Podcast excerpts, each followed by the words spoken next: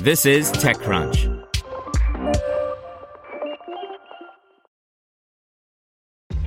This episode is brought to you by ShipStation. You know, some things take a lot of work, like sending little robots to far-off distant planets. And just as that's challenging, so too is running a successful e-commerce business, especially when there's so much to do. So I want to introduce you all to ShipStation. Now, I love using ShipStation because of its easy-to-use dashboard, which makes managing orders and printing labels a breeze and super smooth. Oh, and the customer service is just out of this world.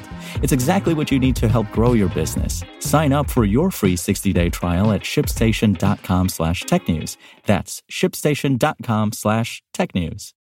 Brought to you by Remarkably Remote, a new daily microcast from the experts at GoToMeeting, all about making work from home work for you. Find Remarkably Remote on smart speakers, subscribe on your favorite podcasting app, or listen at go to meeting dot com slash tips. That's go to meeting dot com slash tips.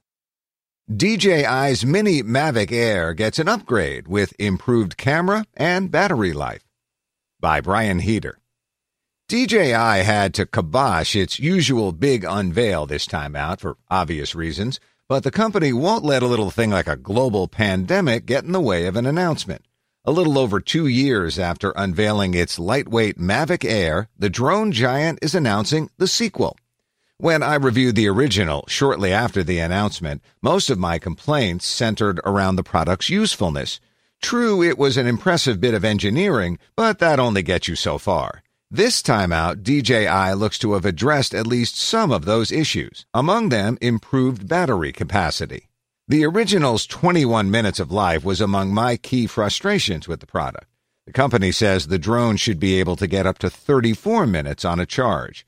We're taking a system for a spin, and we'll keep you updated on how that translates into real life.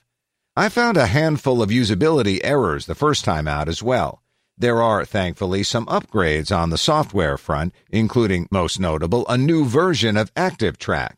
The feature is said to have improved subject tracking on board, including the ability to relocate something temporarily obscured by an object, like a tree. The point of interest and spotlight features have gotten upgrades as well. Imaging is, once again, the thing here. As such, the biggest updates are on the picture and video front. The new Air is able to shoot four K video at sixty frames a second.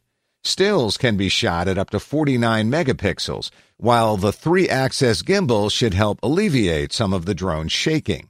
The system can also do eight times slow motion and shoot photos and video in H D R. There are new low-light settings and scene recognition features as well. Other onboard improvements include improved wireless transmission and upgraded obstacle avoidance. The latter is particularly useful for novice flyers, but is a welcome addition for any level. The Mavic Air two is available today in China.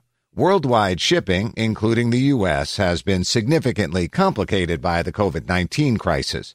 Pre-orders are open today, and it's quote-unquote expected to ship in mid-May. D J I, understandably, doesn't seem especially certain at this point. The system starts at seven hundred ninety-nine dollars. There's also a nine hundred eighty-eight dollars version that includes a charging hub, three batteries, and a carrying case.